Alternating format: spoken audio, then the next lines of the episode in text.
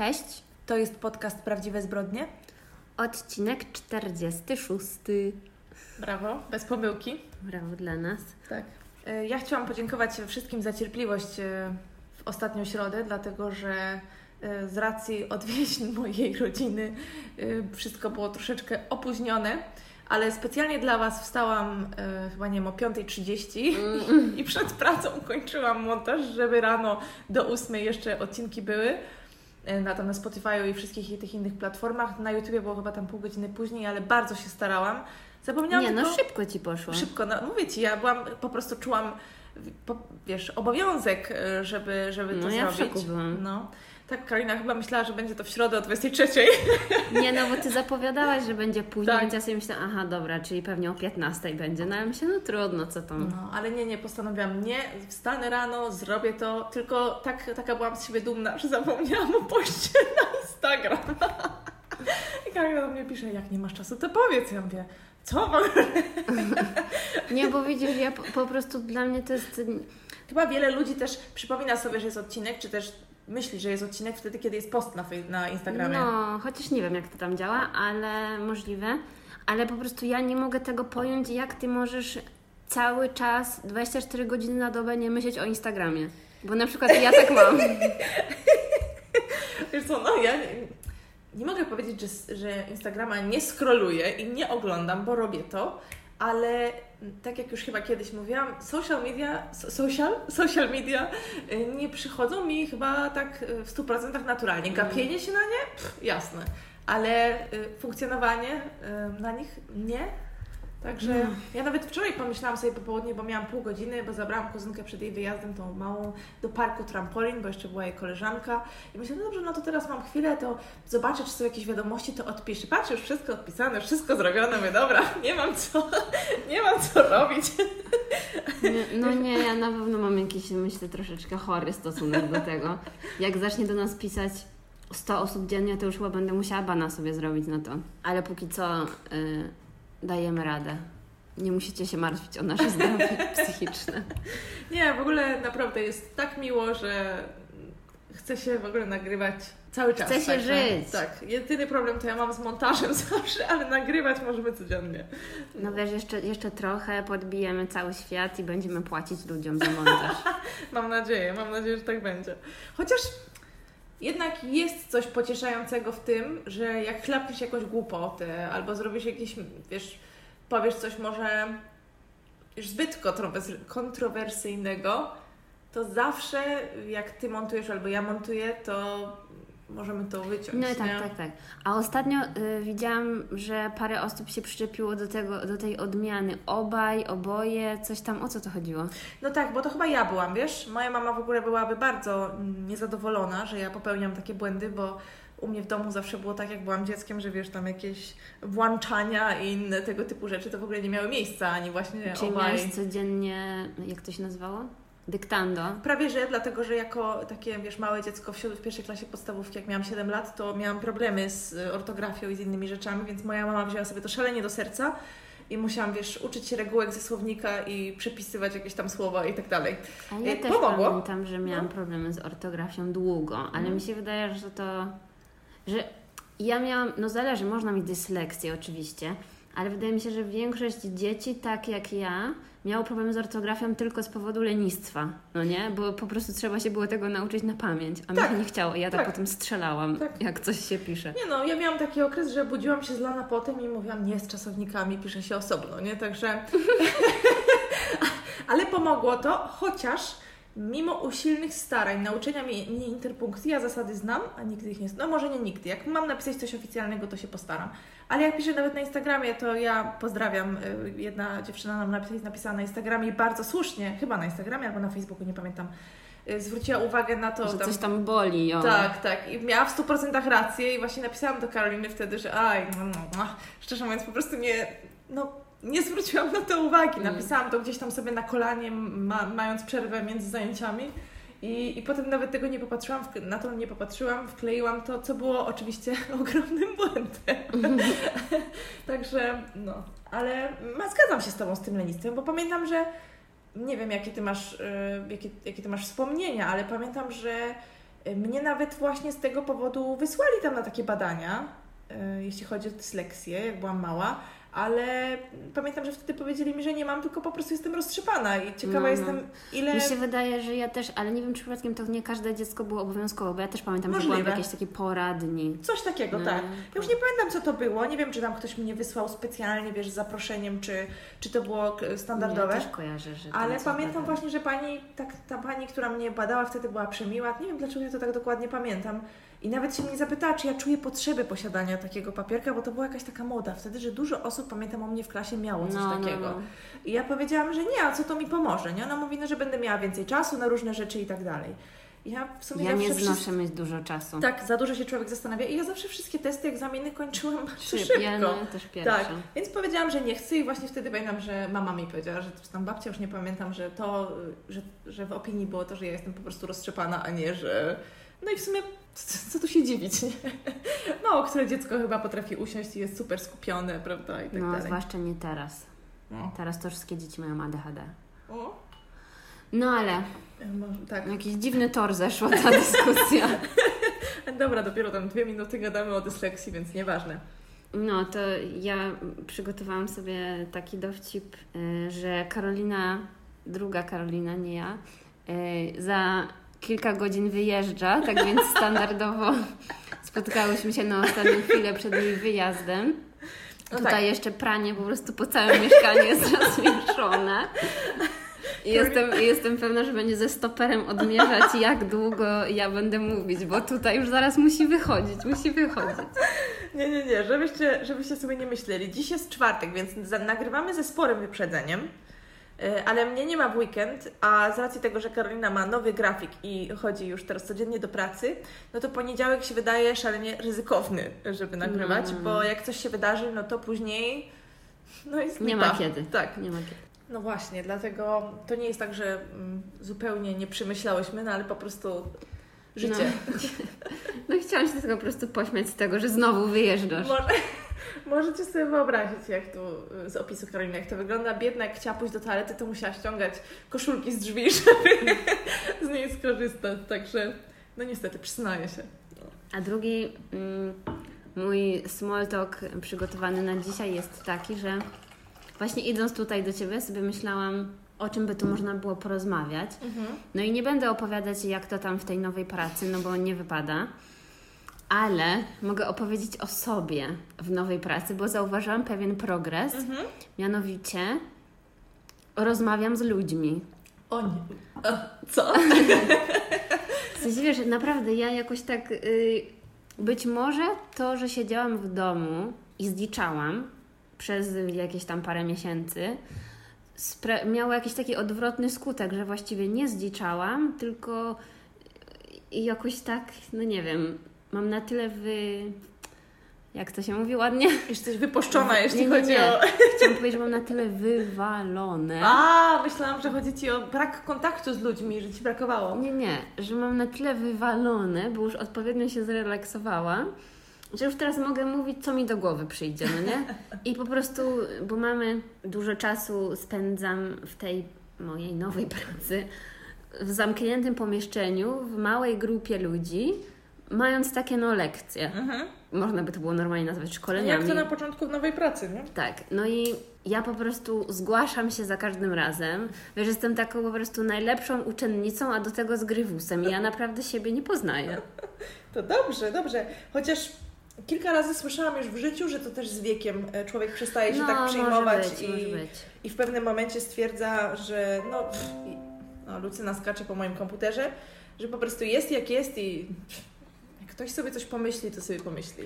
Tak, zwłaszcza, że tutaj nikt nie, nie musi się popisywać swoją wiedzą, tylko raczej tak, no, jesteśmy wszyscy na tym samym poziomie, więc nie jest tak, że ktoś jest lepszy, ktoś jest gorszy, więc też nie mam jakby z kim, Tak, konkurować. nie mam się czego wstydzić, jeżeli czegoś nie wiem, no nie i tak Mhm. dalej, więc może to też jest ten...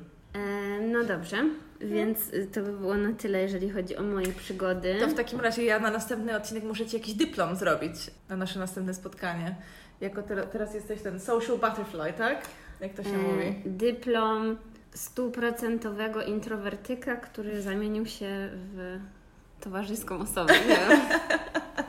Coś wymyślę, jakoś to ładnie ubiorę w słowa. No, także wszyscy składajcie Karolinie gratulacje i możecie też przy okazji trzymać za mnie kciuki, bo ja też idę na pierwszą rozmowę o pracy od, nie wiem, x lat, a w sumie to w życiu miałam tylko jedną do tej pory, więc może nie powinnam się przyznawać w ogóle, ale... Mm, Wiesz, to lepiej jedną niż jak ja sto.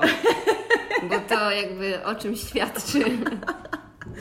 No, ale w, w każdym razie mam, moje doświadczenie jest zerowe, a jeszcze mm, jak usłyszałam, co tam będę robić, to już w ogóle zbladłam, także... Nie, no ja bym naprawdę mogła zrobić drugi podcast i materiału by mi starczyło na jakieś 3 lata opowiadania o y, sytuacjach z rozmów rekrutacyjnych. Ja będę Twoim pierwszym słuchaczem. Ale nie, nie zrobię tego nigdy, bo to by za bardzo y, ujawniło po prostu moje problemy życia. Ale w ogóle chciałam się Ciebie zapytać a propos montowania podcastu, nie wiem czy to wytniesz, czy zostawisz, bo przy tym montowaniu wczoraj rano o 5.30 em, zauważyłam, że dużo mniej jakby zwracam uwagę, nie to, że mniej zwracam uwagę na to, co mówimy, tylko zdecydowanie mniej się tym przyjmuję już, o, to jest niepoprawne, o, to głupio zabrzmiało, o, a tam się ktoś przejęzyczył. Wiesz, o co mi chodzi? Czy Ty też tak masz, że coraz mniej wycinasz? Że już nawet te moje y, zostawiałam w niektórych miejscach, bo stwierdzam, no pff, powiedziałam, to powiedziałam. E, No wiem. Ja też się tak nie przejmuję, ale no zależy w sumie od humoru, ale denerwują mnie wciąż te takie e, e, o te. A no nie no, te długie takie to wiadomo, to trzeba ciach, ciach. E, Chociaż mnie najbardziej zawsze śmieszy, bo mamy takie dni, kiedy wspólnie cmokamy. Tak, te I zawsze jest, o tak, są straszne. I ciągle jest, zamiast po prostu zamknąć się i zebrać myśl, to no i... E, No. Jeszcze to tak szumi w słuchawkach, dlatego to trzeba wyciąć, bo inaczej by ludzie w ogóle tego nie słuchali. no jakbyście wiedzieli, jaki jest, jaka jest ilość e, w naszych podcastach e, przed edycją, to byście się No. zdziwili, także... Ale jak oglądam wywiady z mądrymi ludźmi, oni też robią, e, więc wybaczam sobie trochę. No tak, ale na, na żywca to co innego. Jak już macie opcję, żeby to wyciąć, to lepiej wyciąć. No, prawda, I prawda. nie robić ludziom krzywdy. No dobra. To co? Dzisiaj wyjątkowo dłuższa dygresja niż ostatnio. Za każdym razem było tam, nie wiem, dwie minuty. Nie, myślę, że nie jest dłuższa, tylko się Co? wydaje. Boże, no miałam wrażenie, że jest dużo dłuższa. Nie. No to Karolino, czekamy na Twoją historię. Ciężki oddech, tak? Mhm. Nie, no tak, bo ja muszę powiedzieć e, mój ciąg myślowy, jak to wszystko się wydarzyło, bo zaatakowały mnie jakieś re- reklamy w internecie, że będzie nowy serial Mhm. na znanej platformie. Ciekawe. Nie będziemy mówić jakiej, bo wszyscy ludzie myślą, że my mamy sponsorów, a my bardzo bym chciała, żebyśmy miały, a niestety nie mamy żadnego. No. W każdym razie, nie robiąc reklamy. Jeżeli ktoś chciałby być naszym sponsorem, oczywiście zapraszamy, także możecie być pierwsi, macie tę okazję. W każdym razie, nie będę mówić y, na jakiej to platformie, bo wszyscy się domyślają. E, Serial ma się nazywać Niewiarygodny i ma być dostępny jakoś tam we wrześniu. To brzmi jak jakiś program z Polsatu, jakiś taki wątpliwy te, ten teleturniej. No, no po polsku głupia, głupia jest ta nazwa, ale no, No. pas, pasuje. I ten serial będzie mieć 8 odcinków i ogólnie ja jak zaczęłam przygotowywać się do tego, to nagle wyszło, że moich notatek jest na ponad 10 stron, a wiadomo jak to się kończy. Jak jest więcej niż 5 stron, pamiętam, że chyba miałam jak opowiadałam o tej sekcie z UFO i wtedy chyba moje gadanie zajęło po edycji godzinę.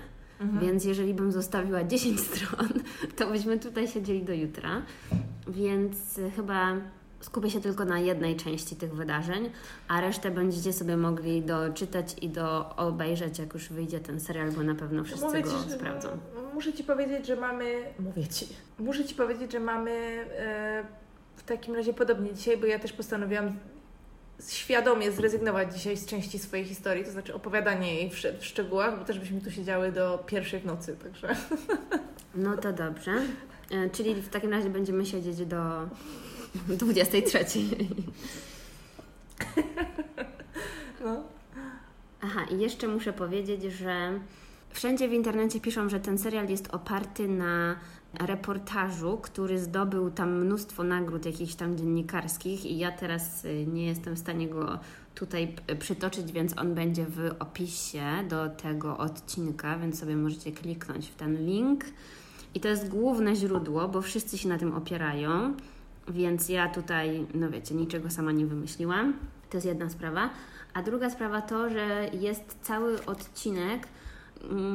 Nie wiem, czy to jest oficjalnie podcast, czy to jest taki bardziej radiowo-internetowy show, co się nazywa This American Life. Kojarzysz to? Tak, pewnie. słyszałam, no. No bo to jest takiej jego znanej e, firmy produkcyjnej, która też robiła ten podcast Serial Mhm. i jakieś tam inne rzeczy. To jest taki mega, mega popularny Nie program. słuchałam nigdy, ale czytałam kiedyś recenzję tego. No, że to jest też robione przez takich dziennikarzy, reporterów na bardzo wysokim poziomie, wyprodukowany. No i ten odcinek ma numer 581 i nazywa się Anatomy of Doubt. Więc wszystkie już y, źródła są. I zaraz się dowiecie, dlaczego wszyscy musieli zrobić na temat tego dużo materiałów. Chociaż w sumie czuję, że może być tak samo jak z Robertem Durstem, ale dlatego teraz postanowiłam wyprzedzić serial. W każdym razie, 11 sierpnia 2008 roku w mieście Linwood w stanie Waszyngton w Stanach Zjednoczonych e, dziewczyna o imieniu Marii zgłosiła na policję, że została zgwałcona. Zgwałcił ją nieznany mężczyzna, który włamał się do jej mieszkania. Po prostu. I ona miała wtedy 18 lat. Nie miała zbyt ciekawej historii życiowej, bo przez całe życie była wychowywana w rodzinach zastępczych, tułała się po prostu z miejsca do miejsca. I niedawno, jak skończyła te 18 lat, to udało jej się stanąć na nogi, bo wzięła udział w jakimś tam programie właśnie dla takich dzieci z tych mm, foster care, mm, jakiś tam, jak to się mówi, z tych rodzin zastępczych. I ten program był stworzony po to, żeby właśnie pomóc dzieciom, które nie mają rodziny, a właściwie już takim młodym dorosłym, stanąć na własne nogi i oni im dawali mieszkania. I to była taka nasza kawalerka, że tylko jedna sypialnia, kuchnia, łazienka, koniec. I to nie było, wiesz, w jakichś tam super warunkach, no ale nie, nieważne, no miała coś swojego. Mhm. Ale mimo tych wszystkich przeciwności losu, to ona była całkiem normalną nastolatką, bo na przykład interesowała się chłopakami, miała jakieś tam, wiesz, koleżanki, interesowała się też fotografią, no była taka w miarę normalna, nie, nie, wiesz, nie, nie siedziała w domu i nie słuchała emo muzyki, ani nic, nic takiego. No i po tym całym zdarzeniu, po tym gwałcie, jak ona się zachowała? Ona obdzwoniła wszystkich swoich najbliższych, że zadzwoniła najpierw do jakiegoś tam chłopaka, zadzwoniła do jej ostatniej matki zastępczej, która nazywa się Peggy, zadzwoniła do sąsiadki, zadzwoniła na policję, ogólnie wszędzie zadzwoniła. I to już wzbudzało jakieś tam wątpliwości, bo ludzie ocenia, ocenili to zachowanie jako takie dziwne, że najpierw zbyt histerycznie płakała, a potem, że płakała za mało, że była emocjonalnie jakaś taka nieobecna. Aha, skład- czyli jest jakiś konkretny sposób, w jaki powinno Tak. się reagować na gwałt. Tak, dokładnie. Właśnie, właśnie o to w tym wszystkim chodzi. Świetnie, no. Więc to, to mm, jest dopiero początek, także możesz zacząć się już Ja już się oburzyłam. Tak. Mam ciśnienie 300 na 250. Mhm. Ona jak tam ta policja przyjechała, no to zaczęła tłumaczyć, co się wydarzyło, więc policja przyjechała rano, to całe zdarzenie było gdzieś tam nad ranem chyba się wydarzyło i ona musiała przez przypadek zostawić niezamknięte drzwi do tego mieszkania, przez to ten nieznajomy tak niepostrzeżenie wszedł do tego mieszkania. Ona tego wieczoru była sama w domu, no bo no w sumie mieszka sama, więc nic dziwnego. Gadała długo przez telefon, Wtedy ten facet się czaił na nią? tak, i ten, no tak możemy powiedzieć, że on się czaił, po prostu nasłuchiwał, co się dzieje w tym mieszkaniu. I był cały czas tam? No nie, wi- no nie wiemy. Jezu, ale to brzmi jak mój największy koszmar. Ja jak jestem sama w domu, jak na przykład chłop, mój chłopak wyjeżdża, ja zawsze zamykam mieszkanie na trzy zamki No, i co przechodzę korytarzem, to sprawdzam, No, czy są drzwi zamknięte. wiem, wiem. Mimo to, że no tutaj raczej na tym moim osiedlu żadne rzeczy się nie dzieją, ale Ale zawsze ktoś na przykład jak... jakiemuś sąsiadowi odbije i to No wiesz. właśnie. Na przykład ostatnio w moim blogu. Ale o tym nie musimy dzisiaj mówić. Więc tak, ona przez cały wieczór do późnych godzin jakichś tam nocnych rozmawiała z tym swoim chłopakiem, byłym chłopakiem, to nie wiadomo, w każdym razie typ się nazywał Jordan. Rozmawiała z nim przez telefon, potem poszła spać. I jak się obudziła, to stał nad nią mężczyzna, nad jej łóżkiem. Groził, że ją zabije, bo miał nóż no i miał tam, wiesz, zakrytą twarz jakim, jakąś tam czarnym. Kominiarkę czy coś? No właśnie to nie była do końca kominiarka, w każdym razie miał coś zawiniętego na twarzy. Jakiś taki, oni to nazywali jakimś takim szalikiem czy czymś. Coś miał takiego zakręconego czarnego na twarzy, że nie było widać jego twarzy. Tym nożem groził, że ją zabije, jeżeli oczywiście nie będzie wykonywać jego poleceń, no nie? Obezwładnił ją w ten sposób, że sznurówką z jej buta, zawiązał jej ręce z tyłu, e, następnie zasłonił jej oczy też jakimś jej kawałkiem odzieży, zakneblował jej, wiesz, usta też jakąś tam skarpetą czy czymś, e, no i następnie niestety przez kilka godzin ona tak przynajmniej twierdziła, że przez kilka godzin ją gwałcił i był do tego przygotowany, bo miał ze sobą lubrykant, miał ze sobą prezerwatywy i mokre chusteczki, więc... Żeby jeszcze posprzątać po sobie?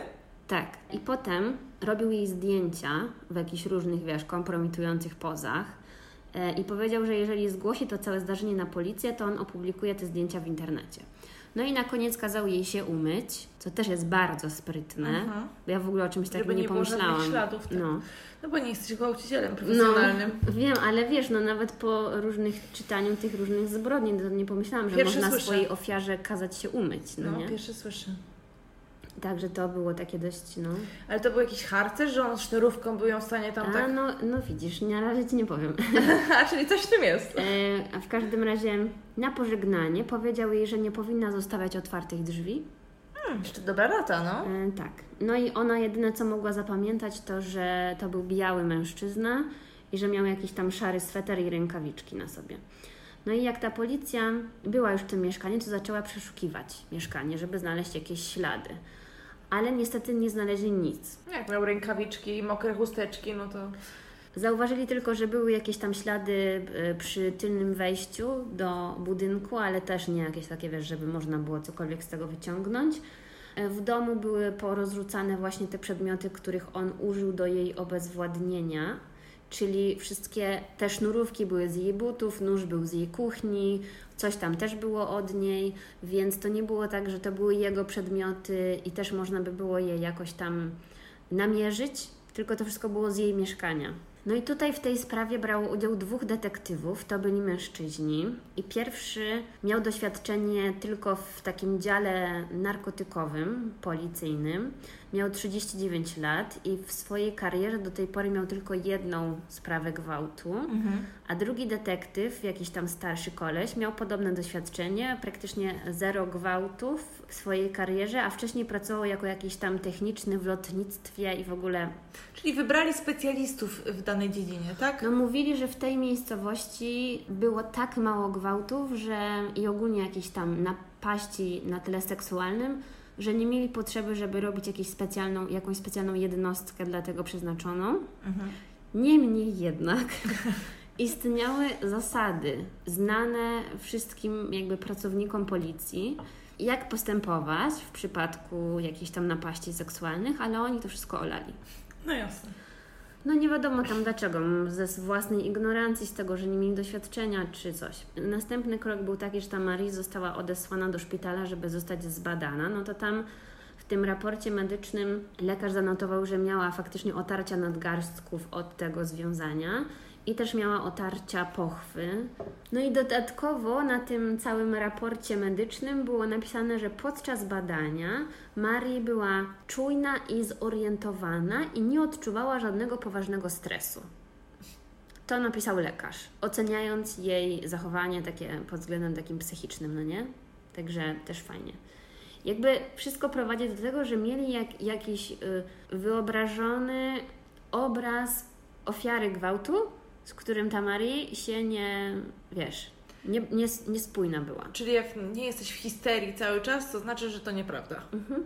Okej, dobrze wiedzieć, no. Przy okazji tych kolejnych e, przesłuchań nagle coraz więcej osób z, ze środowiska Marii i głównie to były, tak już nie chciałam wchodzić w szczegóły, no ale już powiedziałam, jej ostatnią opiekunką zastępczą była Peggy, a poprzednią była Shannon i ta Shannon była jej taką, przez chwilę ona tylko się nią opiekowała tak legalnie, ale bardzo się ze sobą zaprzyjaźniły, na bardziej na takiej stopie właśnie koleżeńskiej, nie matka, córka, tylko takie, że dobrze się dogadywały. A ta Peggy była taka bardziej ostra, no, znaczy opiekowała się nią dobrze, bo ona załatwiła jej ten program, załatwiła mieszkanie i wszystko, ale nie była taka może bardzo uczuciowa w jej stosunku. No i obydwie te babki coś tak kręciły nosem, że mm, jakoś tak ona dziwnie reaguje, mm, jakoś tak wszystko to dziwnie wygląda. Co? Tak niby, niby płacze, ale potem zachowuje się normalnie, że w następnych dniach ta Marii niby zachowywała się jak gdyby nigdy nic, rozmawiała tam ze swoimi znajomymi, śmiała się i Co one, miała się rzucić z mostu? i one myślały, że to jest bardzo dziwne zachowanie dla osoby, która była zgwałcona, więc ona na pewno zmyśla. Ona tak powiedziała. No i następnego dnia na policję zadzwoniła ta Peggy, czyli ta jej była matka zastępcza, i powiedziała na po- policjantom, że biorąc pod uwagę przeszłość Marii, przeszłość, nie wiem, tam w cudzysłowie, w cudzysłowie, To jest mój błąd. Yy, Biorąc to pod uwagę, to Marii może zmyślać, żeby zwrócić na siebie uwagę. Więc ona trochę nie wierzy w ten gwałt i nie chce, żeby policja traciła swój cenny czas, bo ona jest taką dobrą obywatelką, yy, żeby policja traciła swój cenny czas na zajmowanie się taką bzdurą, no nie? Niemożliwe. Tak, tak powiedziała policji. Oczywiście ta Peggy poprosiła o zachowanie anonimowości, e, żeby e, Marii się nie dowiedziała o tym, że ona tak mówi, ale chciała po prostu zwrócić policji uwagę na to, żeby byli sceptyczni. No i oczywiście detektywi się tym zainteresowali, spotkali się z nią na żywo, żeby ją jeszcze raz przesłuchać, w sensie tą Peggy. I ona im jeszcze więcej nagadała o Marii, bo ona uważała, że Marii jest jakąś taką kokietką, że jak gdzieś były, nie wiem, na mieście, no to że ona zwracała na siebie uwagę, że chciała podrywać mężczyzn, że coś jakoś tak. Być może musiała być jakoś o nią zazdrosna, nie wiem, no nigdy Bardzo nie, możliwe. nigdy nie wiadomo jak Czy się. Marii była ładna? Znaczy, się, atrakcyjność to jest rzecz Ale względna. nie wiem, nie wiem, bo ja nawet nie szukałam żadnych jej zdjęć ani nic, bo w tych artykułach, które ja czytałam, Marii to jest jej drugie imię. Mhm. I oni się, ba- nawet nie wiem, czy jest prawdziwe. Mi się wydaje, że oni się mega starają, żeby tej dziewczyny anonimowość zachować. No to dobrze, no. Więc ja nawet nie szukałam, bo tam, no zresztą zaraz powiem, że dlaczego ta anonimowość jest taka potrzebna. Ale ona tego nie zmyśliła. No nie, teraz ci nie powiem. No nie, no bo ja jej tu współczuję od 20 minut, a ty mi zaraz powiesz, że... Nie, nie powiem. Y, Nie pytaj teraz. I jeszcze co Peggy powiedziała policjantom, to to, że e, Marii chyba nie podobało się to mieszkanie socjalne, które dostała i że może w ten sposób chciała załatwić sobie zmianę na jakieś inne mieszkanie, no nie? Więc jak ci detektywi wszystko to usłyszeli i potem jeszcze e, zwrócili uwagę na to, że podczas zeznań w mieszkaniu Marii podała inną kolejność niektórych szczegółów wydarzeń, Następnie poprosili ją, żeby na posterunku spisała swoje zeznania na kartce i potem porównali, że niektóre rzeczy się nie zgadzają co do kolejności. No dziwne, no była w szoku po gwałcie. I biorąc pod uwagę to, że pisemnie się to nie zgadzało, plus to, co mówiła ta jej była matka zastępcza, to stwierdzili, że ona w takim razie na bank kłamie. Dlatego zaprosili ją z W powrotem jakich na to było latach? 2008 rok. To brzmi jakby to były, nie wiem, lata 50. Tak, no, straszne. No, jakby nie bez przyczyny ta znana platforma chce robić o tym serial, nie? Jestem w szoku. No. Jak to jest możliwe, że ja o tym nie słyszałam? Ja też nie, ale to ja do tym dopiero słyszałam, bo sprawdziłam ten serial, no nie? Dosłownie wczoraj. Nie mogę się doczekać września w takim razie. No, 13 września. Tak więc zaprosili ją na posterunek, e, zestresowali ją oczywiście, powiedzieli, że zeznania się nie zgadzają, że to co mówiła, to się nie zgadza z tym, co napisała, ble, ble, ble. To mi się od razu przypomina z tym serialem Netflixowym o When tych They See chłopczykach. No, No. to po prostu, a to było w latach jakichś tam 80., tak? Tak. A to mamy 30 No to lat też później. chyba rasizm też wchodził w grę, nie? Tak, Więc a tu to... mamy białą. Domyślam się, że ona była biała, nigdzie nie mówili o jej kolorze skóry. Mm, Ale Zresztą nie wiem. to nie powinno mieć absolutnie żadnego znaczenia. No. No, ale wiadomo, że w jakichś małych miejscowościach na policji to to zawsze ma znaczenie. Ona spanikowała w takiej sytuacji, jak oni zaczęli ją atakować i zaczęła mm, przekręcać troszeczkę może językowo te rzeczy i powiedziała, że wydaje jej się, że ten Mm. gwałt się wydarzył. No i już oni wtedy mieli haczyk, no nie? I ona zaczęła płakać, opowiadać o swoim trudnym dzieciństwie, bo ona w ogóle została zgwałcona w wieku 7 lat, e, wcześniej. A oni na to dalej zaczęli ją atakować, że dowody się nie zgadzają, że w ogóle nie ma dowodów i że co ona gada. I w swoim raporcie potem jeden z tych detektywów napisał, że wnioskując z mowy ciała i wypowiedzi Marii, ona na pewno kłamie i gwałtu nie było. No, nie? no i potem, nie czytając żadnych jej praw, ani że ma prawo do adwokata, ani że ma prawo do zachowania milczenia, oni zmusili ją, żeby napisała prawdziwą wersję wydarzeń, znowu na papierze. Bo wiesz, oni wszystko potrzebują na pierwszy, dokładnie tak jak w tamtym serialu o tych biednych chłopcach. Więc oni chcieli, żeby ona napisała, że przyznaje się do kłamstwa, do składania fałszywych zeznań, co przypomnieli jej, że jest przestępstwem. Więc ona się zgodziła. Napisała, napisała na, na tej nowej kartce, że rozmawiała przez telefon z tym Jordanem i że było wtedy późno i że ta cała rozmowa skłoniła ją do jakiejś tam refleksji na temat swojego życia i zaczęła się martwić tym, że mieszka sama, bo pierwszy raz w życiu mieszkała sama i potem zasnęła i przyśniło jej się, że ktoś ją zgwałcił. Coś takiego napisała, no. nie? Bo ona już sama w tym momencie nie wiedziała, co właściwie się wydarzyło. Tak, jak ją doprowadzili do takiego stanu. Tak, ale słuchaj, że policjanci jak to zobaczyli, to się znowu wkurzyli, bo dla nich to, że gwałt jej się przyśnił, to nie było dobre wyjaśnienie, więc oni znowu przycisnęli ją, e, zmanipulowali, żeby napisała znowu taką wersję, która im się spodoba, Aha. żeby powiedziała, że zrobiła to z premedytacją, bo chciała zwrócić na siebie uwagę. Taka była ich diagnoza całej sytuacji. Ona to zrobiła, niestety. Oni byli zadowoleni, więc pozwolili jej pójść do domu. Ona tam napisała, że no tak, zmyśliła to, że została zgwałcona, nie wie właściwie dlaczego i nie wie dlaczego to tak daleko zaszło, ale że jest jej przykro i że to było kłamstwo. Coś takiego napisała, mhm. nie?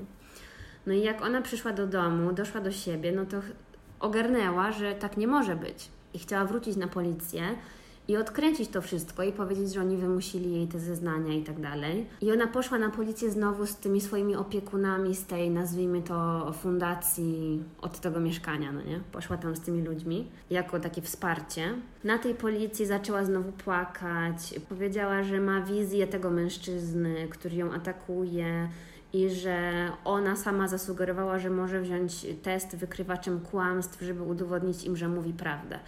Na co ten policjant powiedział jej, że jeżeli weźmie, przystąpi do tego testu i go powiedzmy obleje, czyli wyjdzie, że kłamie, a oczywiście nawet jak się mówi prawdę, to można no wyjść, że się kłamie, bo to tylko zależy, to zależy od... od reakcji Twojego tak. organizmu. No dlatego już chyba nie biorą tego tak... No. Tak. To on jej powiedział, że zamkną ją w więzieniu. On jej tak powiedział. I że co więcej, on powie tej całej organizacji, żeby zabrali jej mieszkanie, bo to mieszkanie jej się nie należy, jeżeli jest kłamczuchą i przestępcą ona jak to usłyszała, to oczywiście już została tak stłamszona przez nich, że się totalnie wycofała. Czy oni po prostu chcieli to zamknąć i mieć to z głowy? Nie, mam, nie mam pojęcia, nie mam pojęcia.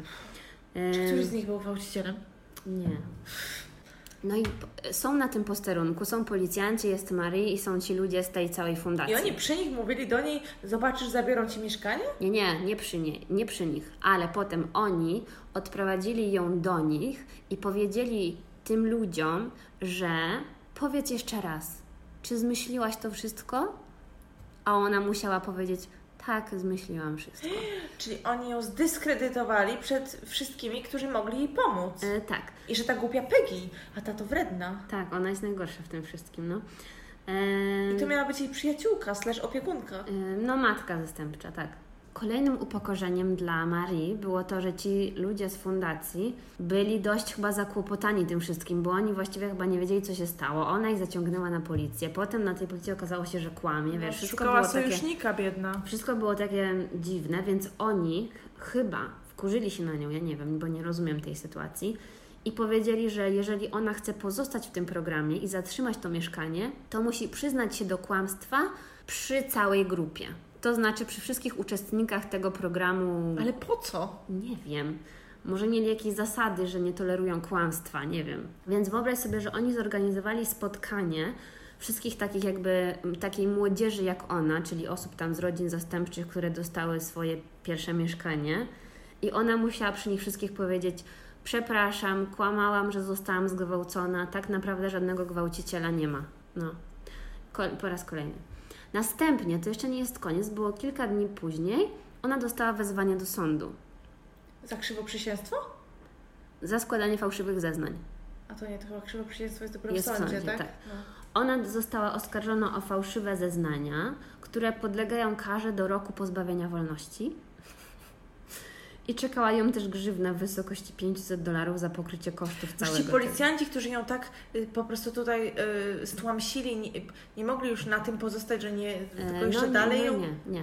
I do tego Jacyś jeszcze... seksiści musieli być. Nie wiem, ale do tego jeszcze doszło to, że społeczność ta lokalna dowiedziała się o wszystkim, więc ona została totalnie zlinczowana przez ludzi. Nie dość, że w internecie to jeszcze były czasy MySpace'a, więc jacyś tam ludzie tworzyli strony, na których brali tam jej zdjęcia i pisali, że ona jest kłamczuchą i coś tam i wszyscy do niej mówi ostracyzm, tak? Czy- tak. I jacyś tam jej byli przyjaciele, mówili do niej, jak ty mogłaś na ten temat w ogóle kłamać, o co ci chodziło, ty jesteś jakaś nienormalna. Wszyscy się od niej odwrócili. Ona jeszcze, jak już dostała to swoje mieszkanie, to też dostała pracę w jakimś tam sklepie, więc musiała z tej pracy zrezygnować, bo nie była w stanie w ogóle kontaktować się z ludźmi, więc zamknęła się w sobie, zamknęła się w tym swoim mieszkaniu i w ogóle, wiesz, no tam piła i w ogóle zapuściła się strasznie. Więc bardzo przykra historia. I teraz Powiedz, że chociaż ktoś beknął za to.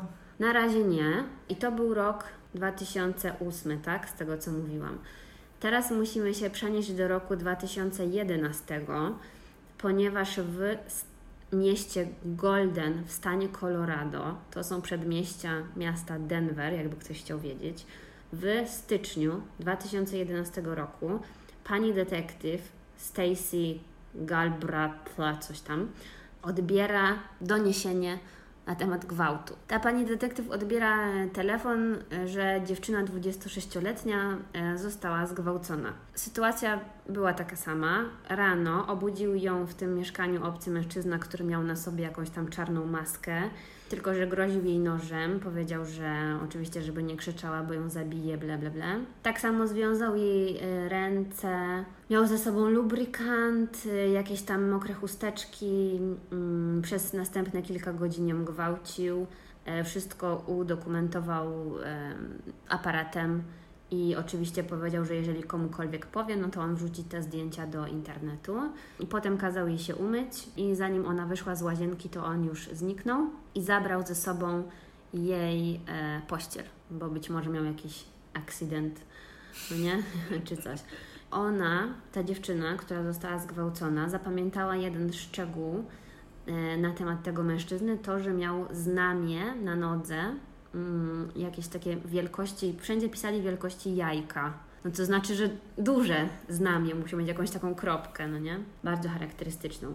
No i ta pani detektyw była bardzo poruszona tą sprawą i przyszła do domu i swojemu mężowi opowiadała o tym, co się wydarzyło u niej w pracy. A jej mąż też był policjantem, tyle że on był policjantem w mieście Westminster. To też było pod miastem Denver, tylko z innej strony, no nie? I on jej powiedział, że musi się skontaktować z kimś tam, kimś tam, bo kojarzy mu się, że była taka podobna sprawa. I teraz mówię to szybko, bo nie mamy czasu.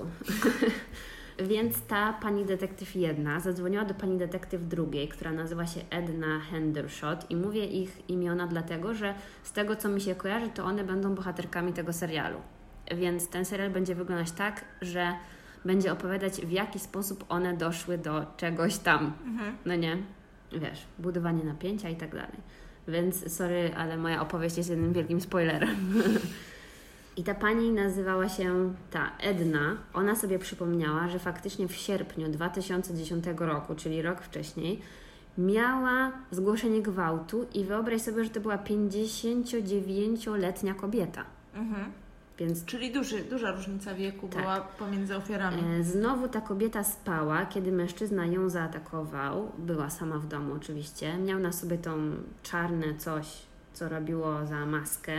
Związał jej ręce i co ciekawe, ukradł jej aparat fotograficzny. Mhm. E, I to był różowy Sony Cybershot y, jakiś tam, no nie? Ale ważne jest to, że jest różowy, no, No. bo raczej to nie jest takie To jest typowe chyba, no, tak. nie jest typowe. E, oczywiście po całym tam zdarzeniu kazał jej się umyć i powiedział coś w stylu, że no to chyba już nie będziesz zostawiać okien otwartych e, w mieszkaniu, no nie? No bo ona chyba mieszkała na parterze i on wbił do niej przez okno. Więc znowu w, w kolejnym przypadku raczy te swoje ofiary jakąś dobrą radą. No Czyli nie? to był gwałciciel z misją, można powiedzieć. E, tak. Z kolei ta policjantka ona sobie przypomniała, że jak pracowała nad tą sprawą, to ktoś inny powiedział jej o sprawie w mieście Aurora. I to jest kolejne przedmieście Denver. I dotyczyło to sprawy z 2009 roku, czyli znowu rok wcześniej, z października. I tutaj ofiarą była 65-letnia kobieta. Bardzo to jest dziwne, żeby mhm. gwałcić kobiety w takim wieku, no ale. Znaczy nie wiem, czy bardzo dziwne, no ale. Dziwne, dziwnie, dziwi mnie bardzo, bo chyba zazwyczaj mają jakiś chociaż nie, nie, w sumie nie mają typu często. No.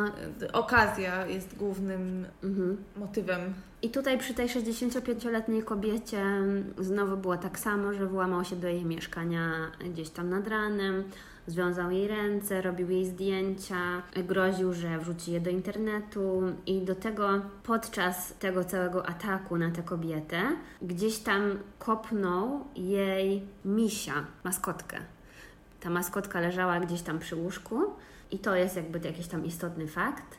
Że kopnął jej misio? No tak, bo no nie wiem, dotknął, kopnął, coś tam mhm. zrobił, że ślad mógł, pozostawił. mógł pozostawić po sobie jakiś tam ślad.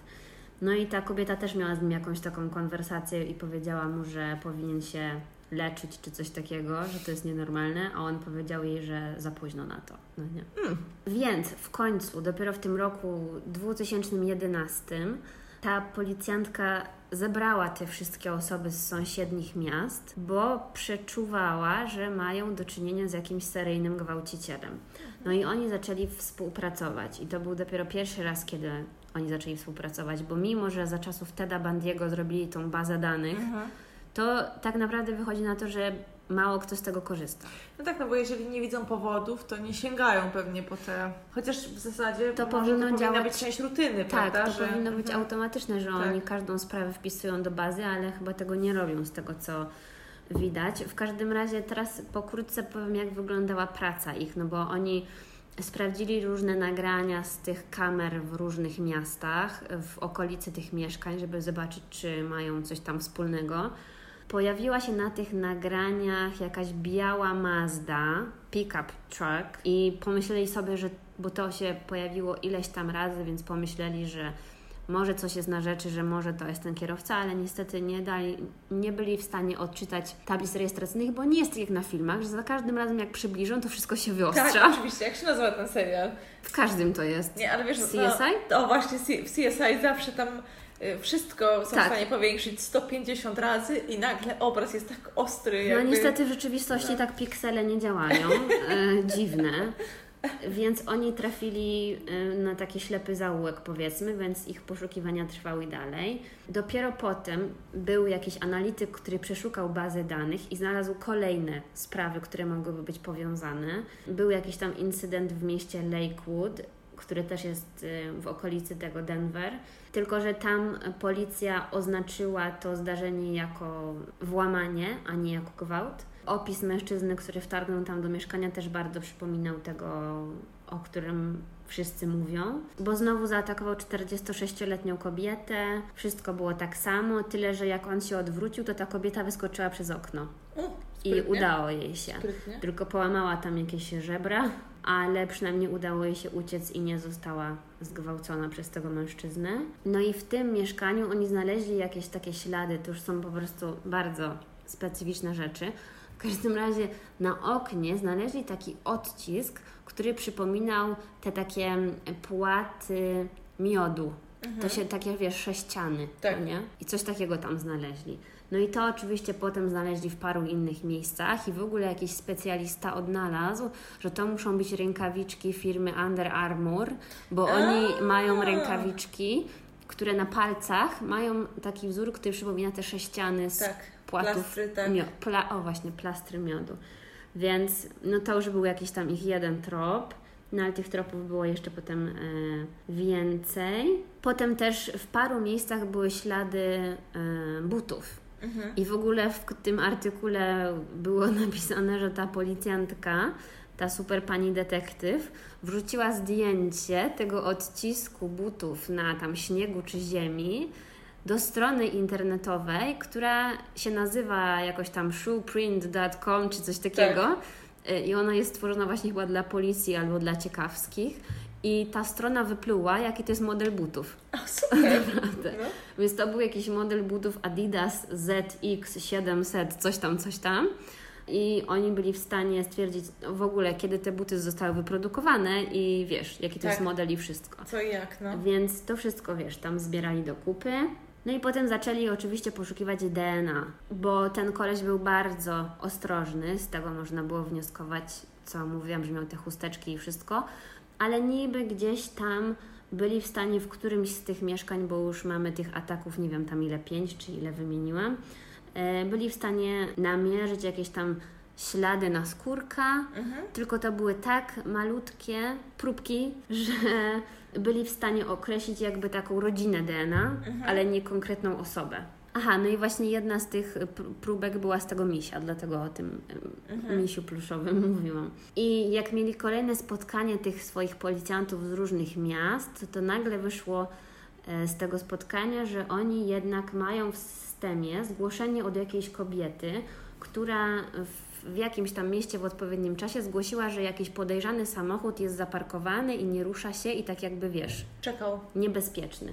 Tutaj już mieli zapisane tablice rejestracyjne i tak dalej. Byli w stanie sprawdzić, że to jest jakaś biała Mazda z 93 roku i że właścicielem tej Mazdy jest e, Mark Patrick O'Leary, który mieszka w Lakewood, czyli zgadza się. Mhm.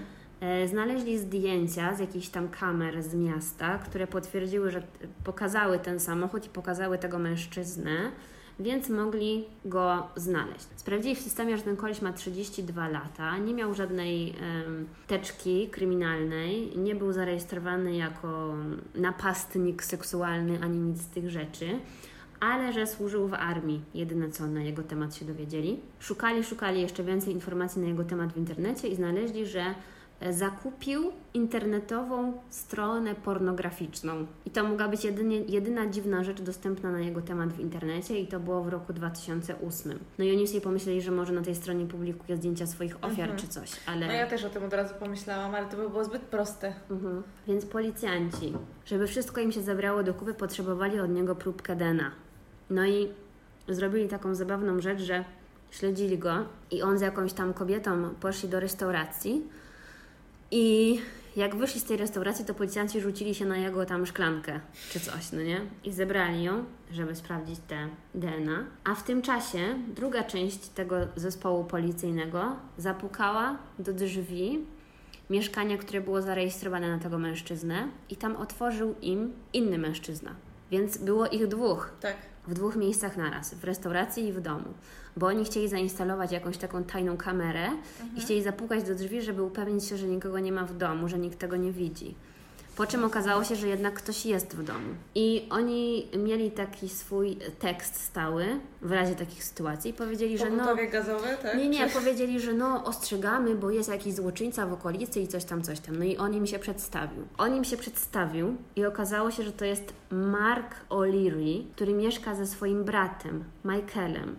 I ten Michael właśnie poszedł Mike na... i Michael? Mark. A, sorry, jestem głucha już, no. Ten, który otworzył drzwi, nazywa się Mark. Mhm. Ten, który był w restauracji, nazywa się Michael. Jako, że policjant rozegrał to wszystko dobrze, no to zdobył informację, poinformował go, że tam jest złoczyńca w okolicy, zamknął drzwi i naraz. brat, tak, no albo ty? Ale oni zebrali to DNA z tego kubka z restauracji i wyszło na to, że zgadza się, tylko że oni mieli wciąż to DNA takie rodzinne. Więc, to niedokładną próbkę. Więc oni wiedzieli, że któryś z nich jest odpowiedzialny, ale nie wiedzieli, który. Albo oboje? no nie wiem. Karolina uciekła wzrokiem.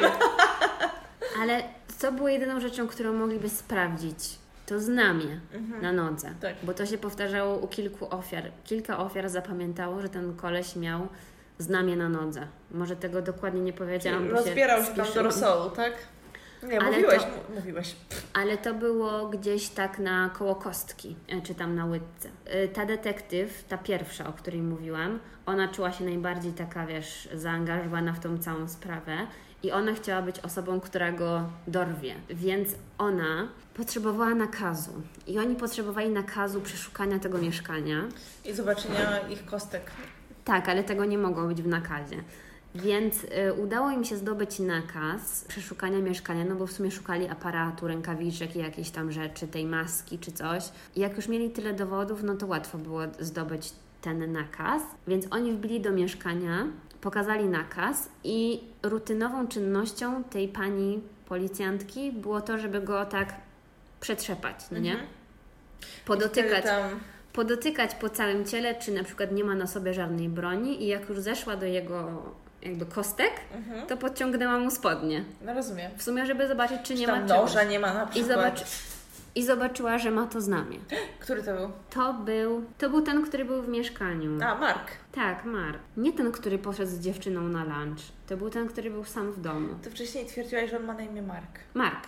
Udało się, podwinęła mu nogawkę, zobaczyła znamie, aresztowała Marka O'Leary. Oczywiście w mieszkaniu znaleziono odpowiednie buty Adidasa, znaleziono rękawiczki Under Armour, znaleziono w łazience to czarne coś na głowę, znaleziono też pistolet, różowo, różowy aparat cyfrowy Sony Cybershot, coś tam duży plecak, mokre chusteczki, lubrykant i poza tym w jakiejś tam specjalnej szufladzie w szafie znaleźli kolekcję damskiej bielizny, czyli jego trofea. Coś okropnego. jeszcze majtki kradł. Poza tym też włamali się do jego komputera, ale to już oczywiście po jakimś czasie. I tam ci policyjni hakerzy znaleźli ukryte pliki z, z tymi zdjęciami. Mhm. No i to było bardzo dobre, ponieważ poza tym, że, no bo wiesz, jeszcze podkreślę, że ta kobieta, detektyw, która tutaj działała, ona nie miała pojęcia o Marii, Mhm. ponieważ sprawa Marii nie została, tak jakby, jak to się mówi, zaksięgowana, bo w momencie, kiedy oni skazali ją za składanie fałszywych zeznań, wszystkie papiery wyrzucili. Mhm. Nawet nie było tego w systemie. Rozumiem. Więc tak naprawdę jak oni kręcili się wokół tych swoich spraw, to o Marii nikt nie myślał i ona sobie siedziała w tym swoim mieszkaniu i zapijała się na śmierć, no nie? Więc, bo tam próbowali do tej policji się dodzwonić w międzyczasie, ale oni uzyskiwali tylko informację, że dziewczyna składała fałszywe zeznania, nic więcej z A tego nie policjanci będzie. byli z siebie dumni, tak? Na tamtym posterunku. Ale dzięki temu, że znaleźli te zdjęcia, to zobaczyli zdjęcie Marii i jak ją zidentyfikowali po tym, że ten koleś wziął z jej portfela legitymację taką, no coś w stylu legitymacji studenckiej, czyli takie ID młodej osoby i położył to na jej klacie i zrobił jej zdjęcie, Mhm. właśnie tym samym grożąc, że wrzuci to do internetu, wszyscy będą wiedzieć, że to jest ona. I dzięki temu policja wiedziała, jak ta dziewczyna się nazywała. Znaleźli to wszystko w tej bazie jako osobę oskarżoną o fałszywe składanie zeznań E, Za gwałt, tak? i Świetnie. dopiero wtedy byli w stanie to odkręcić. Czyli ile to tam zajęło? Trzy lata? Biedna dziewczyna. Musiała koszmar przeżyć. No i już... Jeszcze nie mając środków na wyprowadzkę, tak naprawdę ucieczkę jakąś od... Straszne, Boże, jaka biedna. I to wszystko przy tą Peggy głupią. A poza tym, że policjanci oczywiście, No nie? wiesz, Ale to akurat jest osoba, taka... która powinna ją bronić gdzieś tam w taki sposób. Rozłożone siły chyba były na różne osoby. No ci policjanci też na pewno sami zrobili dużo.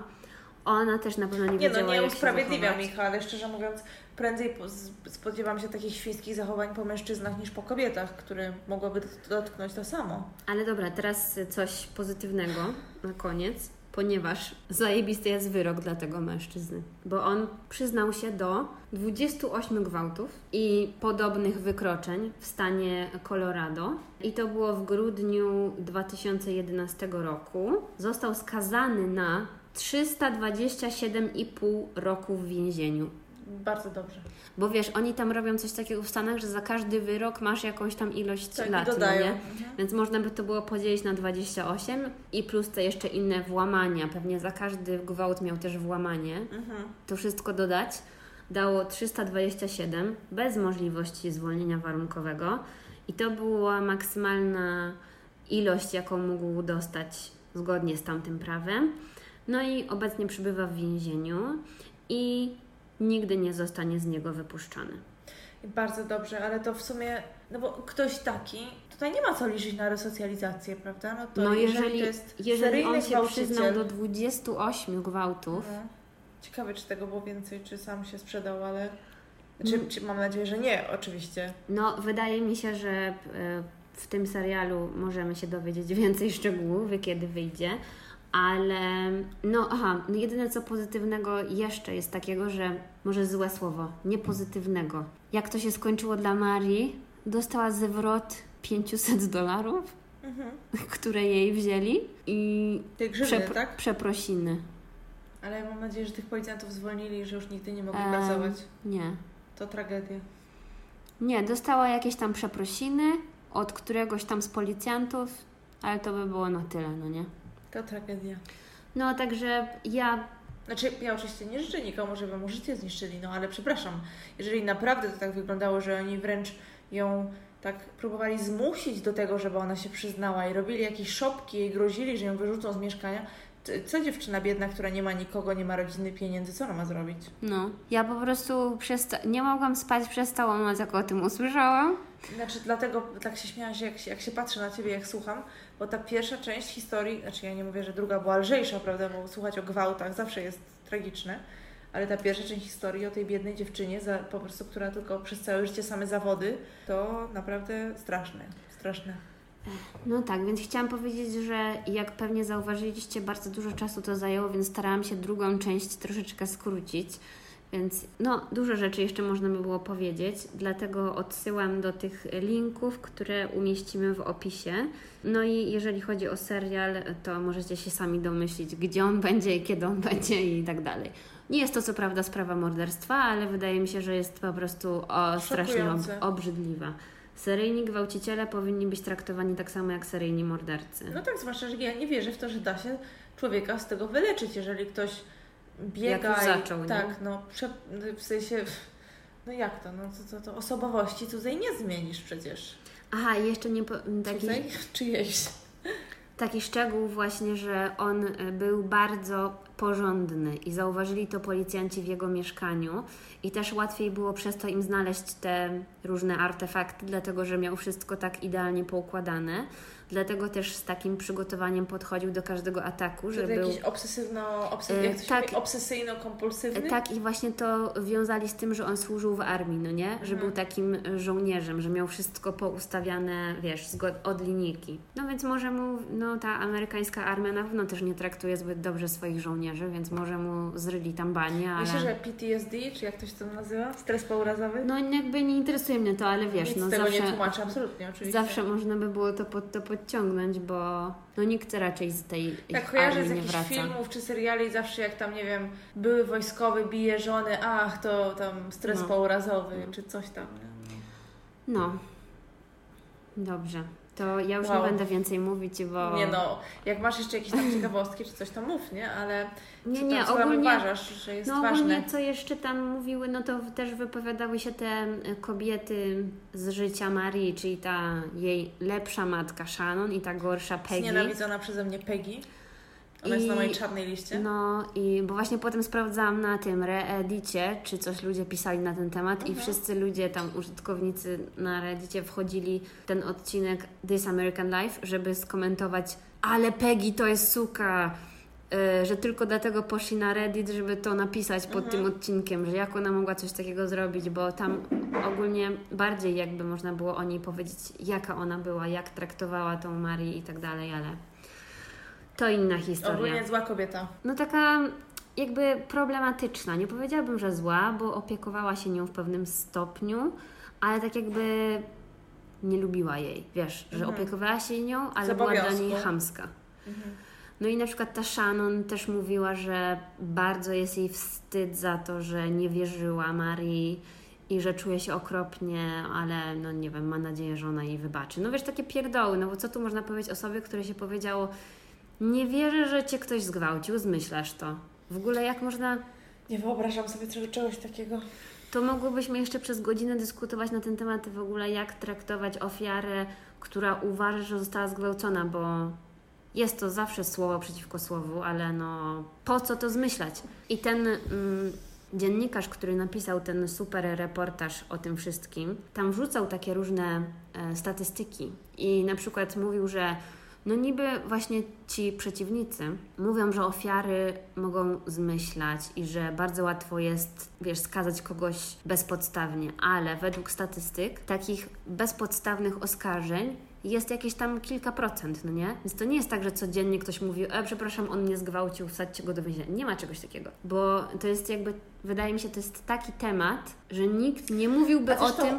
Wydaje mi się, że ogromną głupotą byłoby wymyślanie sobie gwałciciela. No. To nie jest tak, że zwłaszcza oskarżasz kogoś, kto Ci zrobił przykrość albo kogo nie lubisz, prawda? Tylko tak naprawdę jakiegoś, nie tak, wiem. Tak, bo właśnie problem był w tym, że policja nie, inaczej, że nikt nie ucierpiał na zeznaniach Marii, ponieważ ona nie wskazała żadnego no konkretnego mężczyzny. Więc po co miałoby być to wymyślanie, to nawet się to się kupy nie trzyma zupełnie. Oni nie mieli nikogo na swoim radarze, bo jej zeznania były tak jakby enigmatyczne, że oni nie byli w stanie nikogo wskazać, nikogo aresztować, nikogo pociągnąć do odpowiedzialności, więc nikt nie ucierpiał, poza tym, że policjanci, którzy musieli ruszyć dupę.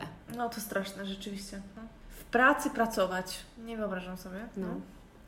Znaczy, bardzo mnie rozśmieszył ten powód, że niby nie lubiła swojego mieszkania, więc to miałoby być sposób. Ale to ktoś mi się wydaje zmyślił. No właśnie, ale nawet, nawet, nawet jeśli nie lubiłaby tego mieszkania, no to pewnie dostałaby podobne, które również nie było jakieś, nie wiem, to nie była willa trzypiętrowa, prawda? Więc e, no, jakby... No, tej Peggy głównie chodziło o to, że ona uważała Marię za taką attention whore, no nie? Okay.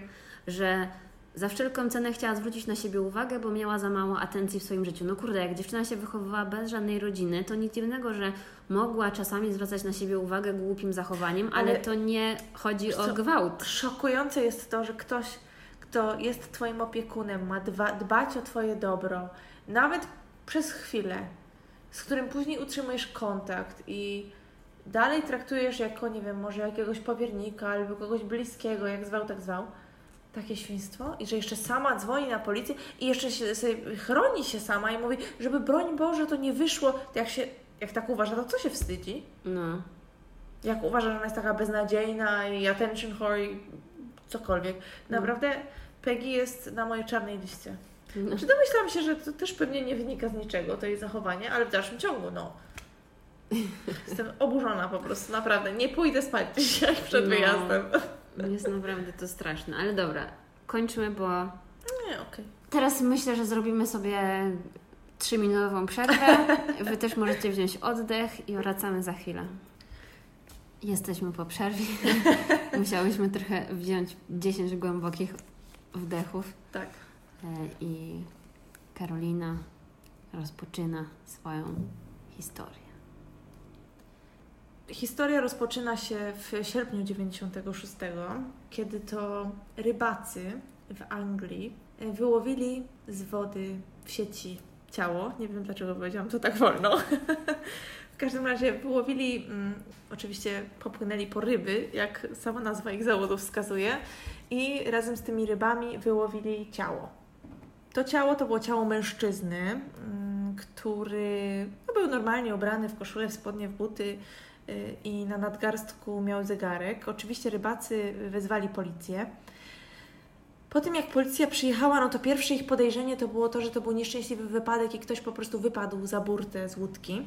Ale też w tym czasie nikt nie zgłaszał żadnych y, zaginięć. Y, jedynym, ponoć kieszenie spodni tego mężczyzny były wywrócone na lewą stronę. Nie miał on przy sobie żadnych dokumentów.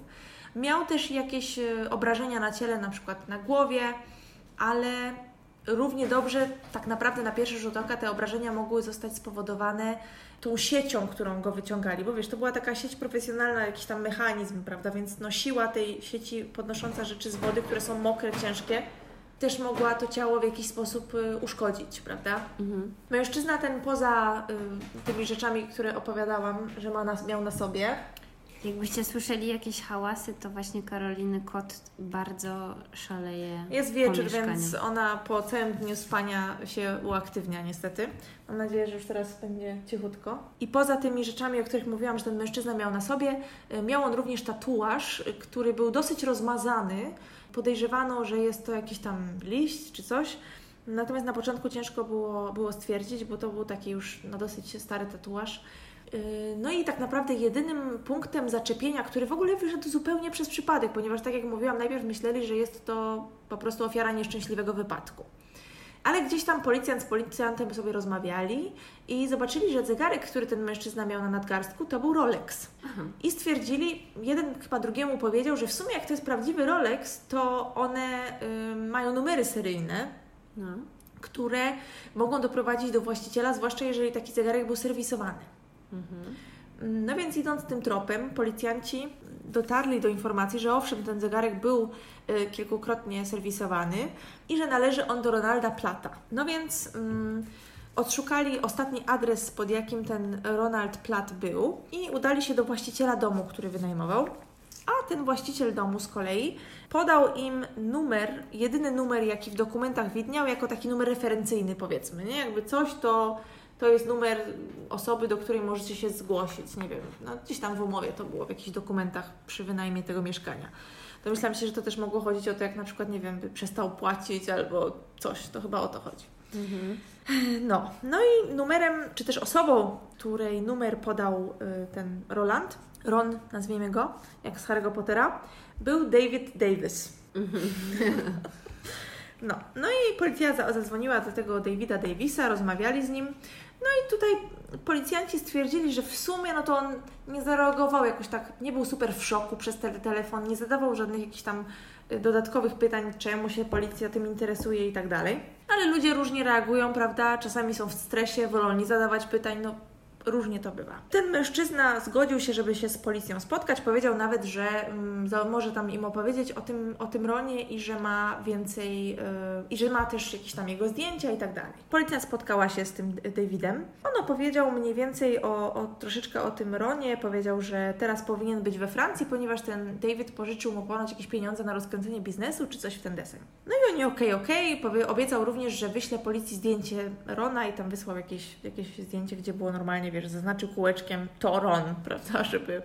No i w ogóle ponoć te zwłoki były dosyć dobrze zachowane, więc nie mogły w wodzie być dłuże, długo.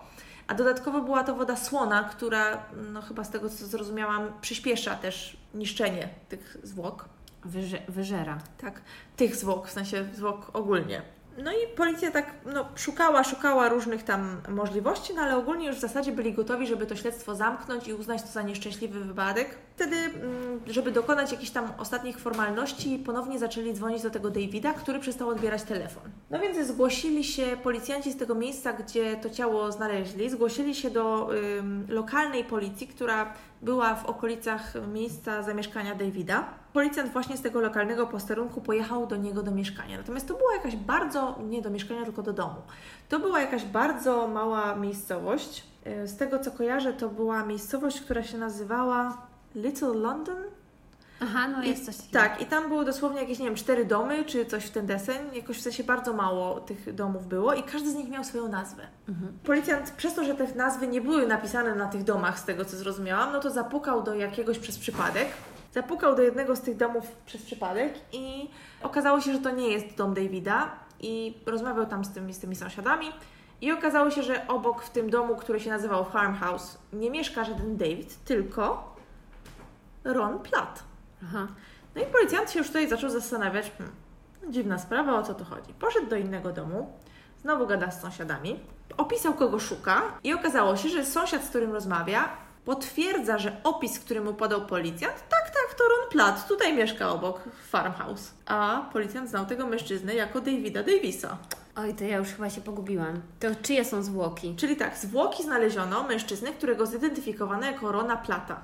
Aha. Zostali przez właściciela domu, który kiedyś Ron wynajmował, skierowani do jego znajomego, nie wiem, przyjaciela, mężczyzny, który nazywał się Davis, yy, przepraszam, David Davis. David Davis rozmawiał z policją, spotkał się z nią. Kiedy policja chciała dopełnić formalności i sprawę zamknąć, dzwoniła do niego, on nie odbierał, więc udali się do adresu jego zamieszkania. Meldunku, tak. Tam, gdzie weszli, okazało się, że pomylili adres i osoba, z którą rozmawiali, powiedzieli, tak, tutaj mieszka, jest farmhouse, ale tam nie mieszka żaden David Davis, tylko Ron Platt. Okay. Poszli do innego sąsiada, sąsiad usłyszał opis mężczyzny i powiedział, tak, tak, to Ron Platt, mieszka tutaj. Czyli ten, który nie żyje. No właśnie nie. On, policjant podał opis mężczyzny, którego który się przedstawia jako David Davis z policji. Ale normalnie A policja- oni uważali, że się nazywa tak jak ten Tak, zmarły. tak, dokładnie. Czy to jest jasne już? No tak, że pomieszany po prostu Tak. jest... y, Za dużo imion, nazwisk i wszystkiego, ale nie mam jakby jak inaczej tego opowiedzieć.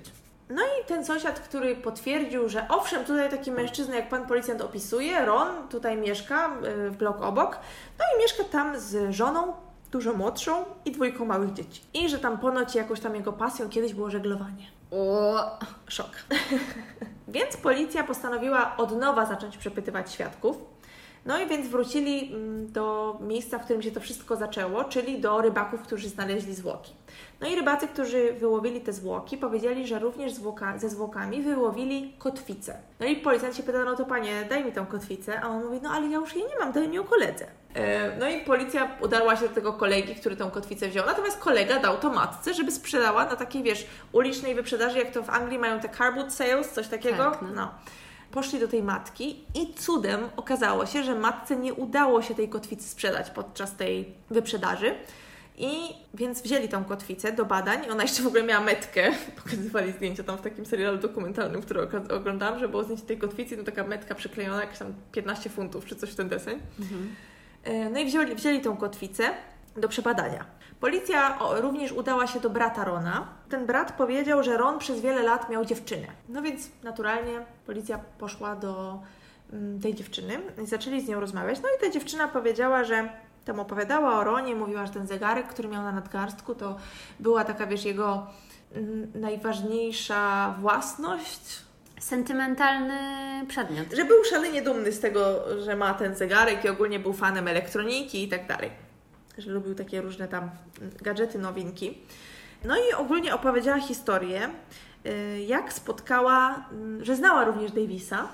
Jak go spotkała, to było tak, że on, ona pracowała chyba w pewnym momencie w jakimś takim, w jakiejś galerii sztuki, coś w ten deseń. I on do tej galerii sztuki przyszedł i spędził chyba tam, nie wiem, z półtorej godziny i zaczęli rozmawiać. No i tam od razu mówiła, że, że zrobił na niej dobre wrażenie, wysoki, dobrze ubrany, miły, fajny, budzący zaufanie.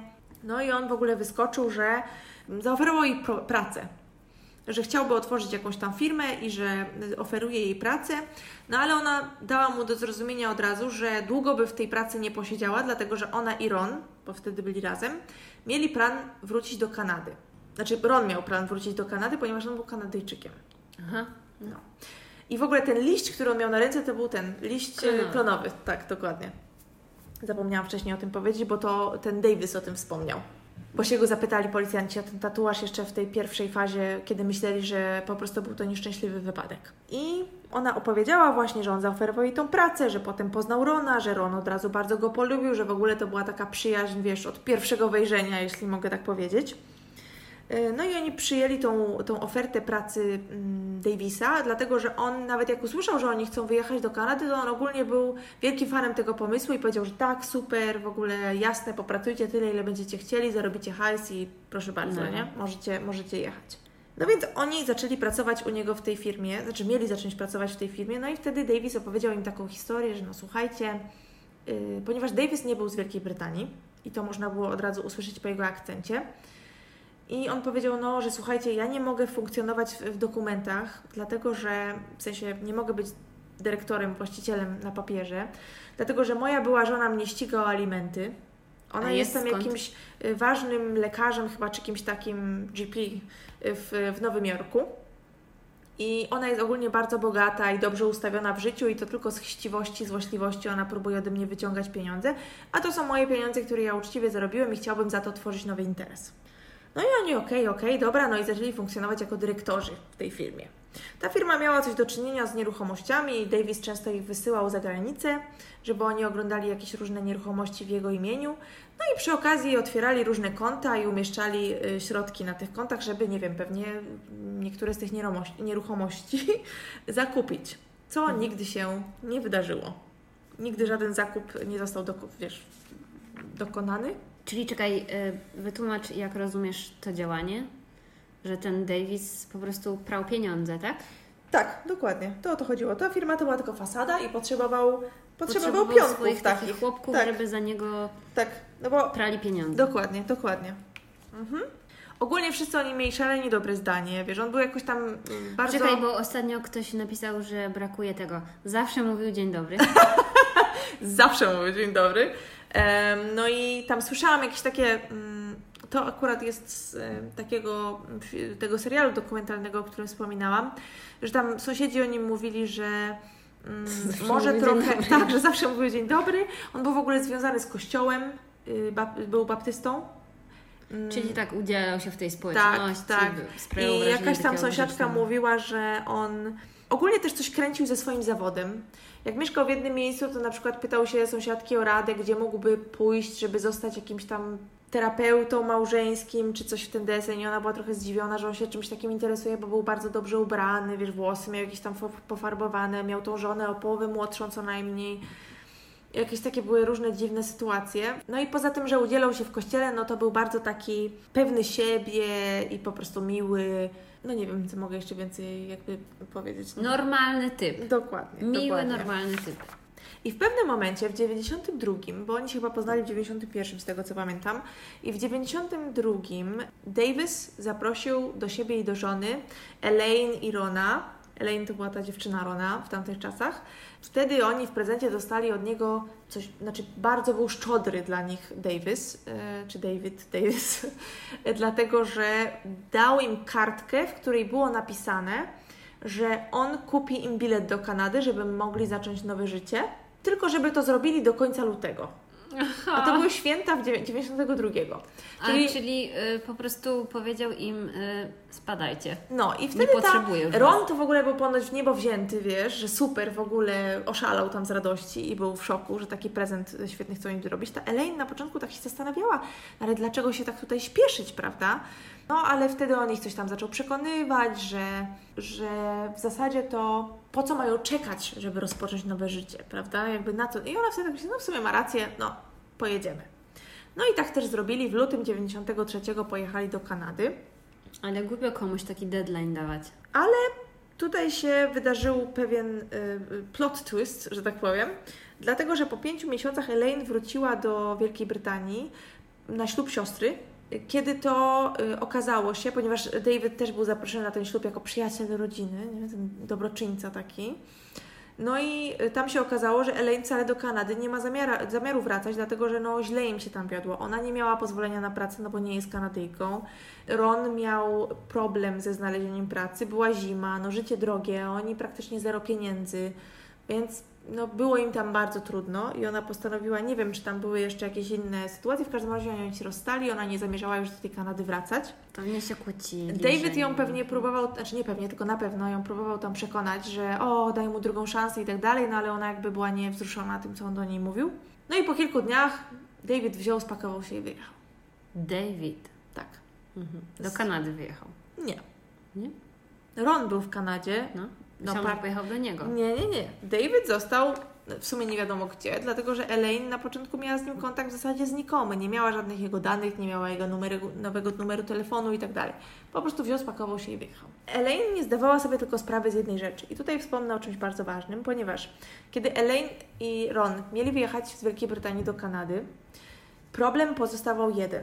I jak biedny dobroczyńca David ma prowadzić swoją firmę, nie chcąc, żeby jego imię było i nazwisko w dokumentach? No dobra, no to słuchajcie, to może mi zostawcie pieczątki ze swoim imieniem i nazwiskiem, w sensie wiesz, z podpisem. Nie. No dobra, no i tam mu chyba też zostawili jakieś zdjęcia dokumentów, czy tam ksera, jakieś inne rzeczy, przynajmniej Ron. O Boże. No i oczywiście te pieczątki, no i pojechali.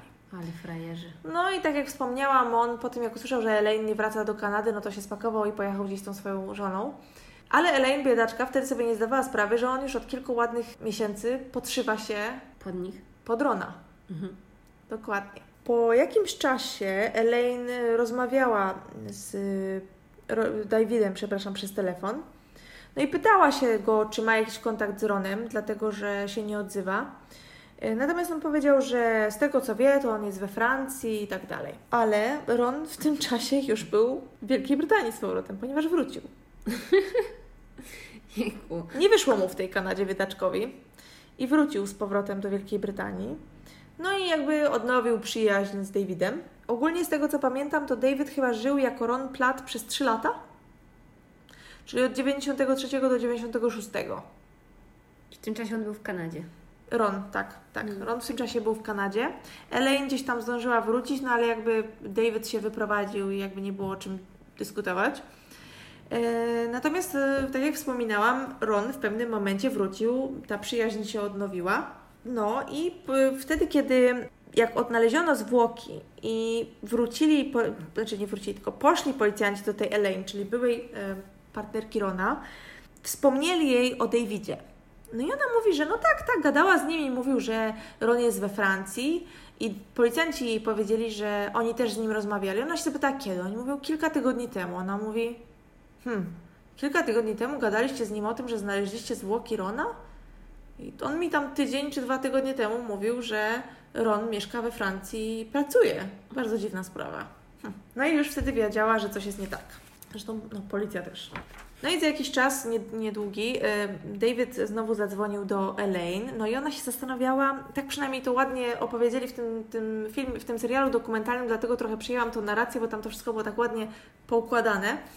Bo te arty- artykuły na ten temat są takie dosyć albo wybrakowane, albo skupiają się tylko na jednym lub drugim wątku. Za, potem dowiecie się jakim, więc, więc jakby ten, ten serial dokumentalny, który w sumie znalazłam na samym końcu, po tym jak przeczytałam x artykułów, tak mi się, tak mi się przypodobał. Tak, co? Tak mi się przy, Spodobał. tak. No i właśnie Elaine nie wiedziała, jak rozegrać z nim tą rozmowę, no bo wiedziała już, że coś jest nie tak.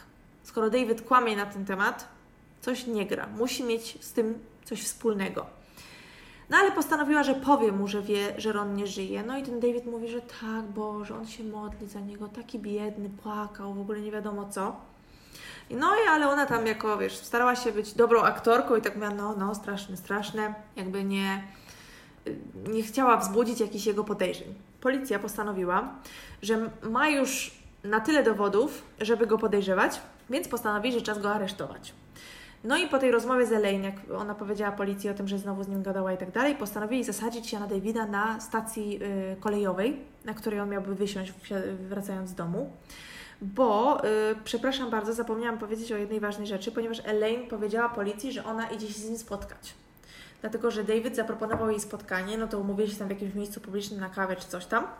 I wtedy on tam jej mówił chyba jakieś jej smutno i w ogóle. Policja postanowiła, że zasadzi się na niego na stacji kolejowej, jak będzie wracał do domu, ale on tego wieczora do domu nie wrócił. Następnego dnia policjant postanowił pojechać pod jego dom. No i tam czekał, czekał. Nagle pod dom podjeżdża taksówka. Z domu Davida wysiada mężczyzna, wsiada do tej taksówki i taksówka odjeżdża. Ten policjant oczywiście poprosił o wsparcie, no i dogonili tą taksówkę, zatrzymali, wyciągnęli Davida z auta, powiedzieli mu, że jest podejrzany o zabójstwo, zapakowali go, zawieźli na posterunek. Na posterunku on tak, najpierw w ogóle wykonywał wszystkie polecenia jak trzeba, milczał, nic nie mówił, ale był ogólnie grzeczny i się nie stawiał. Najpierw mówił, że on chce pomóc, że to w ogóle nie on, ale że on chce pomóc, wiesz, dorwać tego mordercę Rona. No ale jak tylko zaczęli go naprawdę przesłuchiwać, wiesz, żeby to zapisać do protokołu, no to się zamknął i nic nie mówił w ogóle. Zero współpracy. Czyli miał coś na sumieniu. Ewidentnie. Policja przeszukała y, Davida wtedy, kiedy go zatrzymali. No i tutaj bardzo ciekawa sprawa, która myślę, że jest już oczywista dla nas i dla naszych słuchaczy również. Podczas przeszukania okazało się, że David miał dwa dowody. Jeden na Davida Dav- Davisa, a drugi na Rona Plata. Policja oczywiście udała się też do domu, w którym, w którym ten David slash Ron mieszkał, w którym.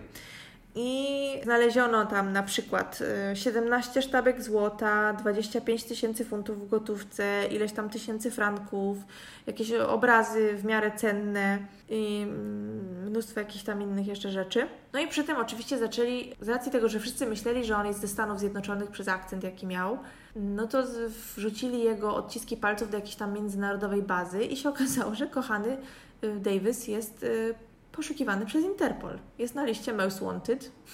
Aha. I uwaga, wcale nie nazywa się David Davis. No dziwne. Szok, nie? Czyli? Ym, no to za chwilkę powiem. A, za chwilkę jeszcze. Wcale musimy czekać. No dobrze. Nazywał się Albert Johnson Walker No, i był ze Stanów. i był z Kanady. A, okej. Boże. Nie rozumiem już nic z tego. Tak. On, wszyscy zakładali, że on jest ze Stanów Zjednoczonych. On pewnie części osób tak mówił, ale jakby z akcentu nawet policjant powiedział, który się wypowiadał w tym serialu dokumentalnym, że on uznał go za Amerykanina.